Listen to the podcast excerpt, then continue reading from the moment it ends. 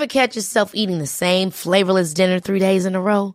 Dreaming of something better? Well, HelloFresh is your guilt-free dream come true, baby. It's me, Keke Palmer. Let's wake up those taste buds with hot, juicy pecan-crusted chicken or garlic butter shrimp scampi. Mm. Hello Fresh. Stop dreaming of all the delicious possibilities and dig in at HelloFresh.com. Let's get this dinner party started. A lot can happen in three years, like a chatbot may be your new best friend. But what won't change? Needing health insurance. United Healthcare Tri Term Medical Plans, underwritten by Golden Rule Insurance Company, offer flexible, budget friendly coverage that lasts nearly three years in some states. Learn more at uh1.com. This episode is sponsored by BetterHelp. I feel like I'm constantly reminding myself that we are all carrying around different stressors, big and small. But when we keep them bottled up, it can start to affect us negatively. And naturally, that can start to affect everything else around us too. Therapy can be a safe place to get things off your chest and figure out how to work through whatever is weighing you down. I know that therapy isn't for everyone, but it definitely has benefited me in the past with learning how to sit with my feelings, set boundaries with people, and I don't know, learn how to function with a little less shame. But if you are thinking of starting therapy and access has been hard for you, maybe BetterHelp is the right fit. It's entirely online and designed to be convenient. You can get it off your chest with BetterHelp. Visit betterhelp.com slash makeyourbed today to get 10% off your first month. That's betterhelp, H-E-L-P dot com slash make your bed. Good morning, sunshine. Welcome to another day of the Make Your Damn Bed podcast. I just won an argument online about fact checking, and I'm very excited about it because they came at me sideways and I was right. And now I want to share the history of this person because it wasn't surprising that this person came at me sideways. It was surprising that it was about this, which I assumed was common knowledge, but I also remember that I have random fifth grade trivia in my brain from when I taught it. So even though I still think of myself as someone who cannot retain certain facts in history and trivia, I feel like there's some stuff that just doesn't pass us. That said, not all of us were taught everything, given the context of this whole entire series I've been doing. But today, we're talking about Lewis Howard Latimer. If you've never heard of him, buckle up, baby, because I'm reading a Wikipedia. Obviously, that's not it, but we're starting there today.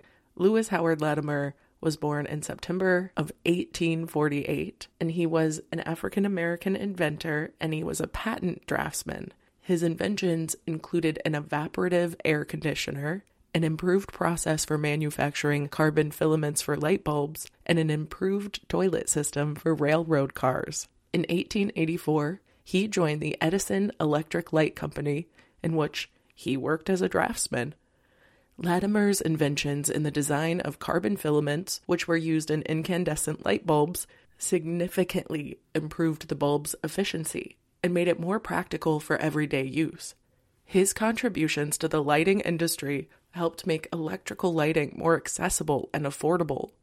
And Thomas Edison might be credited with inventing the practical incandescent light bulb, but if it weren't for Latimer's contributions and these developments, it wasn't going to be Thomas Edison making them a household object. According to a 2020 CNN article, it started in 1878 when Thomas Edison spent over a year trying to develop an incandescent light bulb using electricity to heat a thin filament.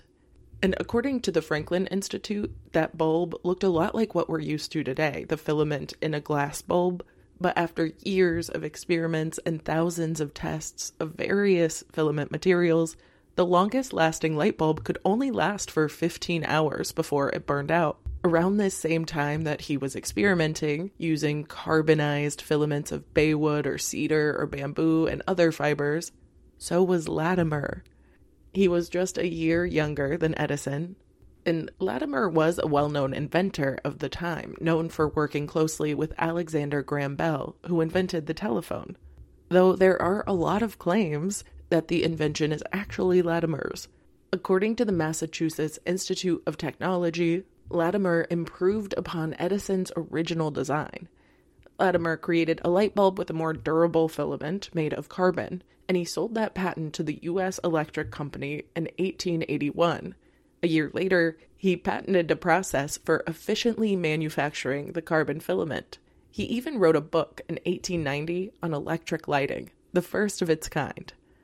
Because of Latimer's contributions, incandescent light bulbs became more affordable and practical. Now, upon digging into research so I could double down and win that argument online, I obviously found out quite a bit about his early life, which I really had no prior knowledge on.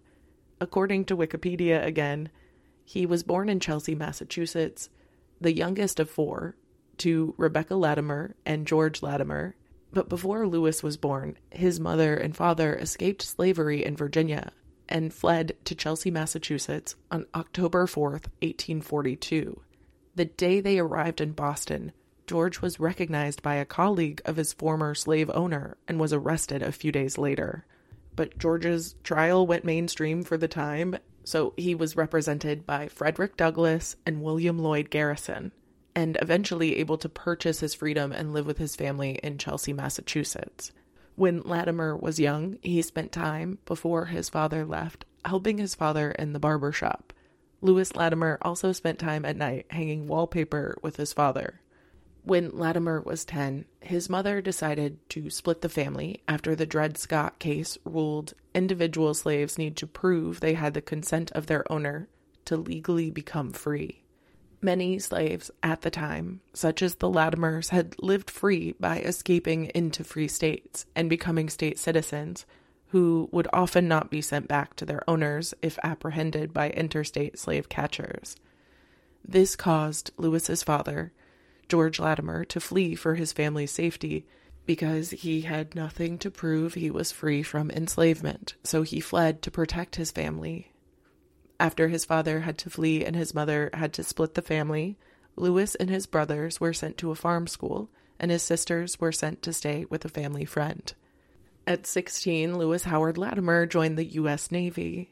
He served for a year. After receiving an honorable discharge, he ended up being employed by an office with a patent law firm, Crosby, Halstead, and Gould, with a $3 per week salary. This is where he learned how to use a ruler and drafting tools like a set square, which I had never heard of, but pretty quickly his boss recognized his talent for sketching patent drawings, so he was promoted to position of head draftsman, earning $20 a week by 1872, which according to a quick Google search is worth 505 bucks a week. In November of 1873, Lewis H. Latimer married Mary Wilson Lewis, and they had two daughters, Emma Jeanette and Louise Rebecca. Jeanette went on to marry Gerald Fitzherbert Norman, the first black person hired as a high school teacher in New York City public school systems, and they had two kids.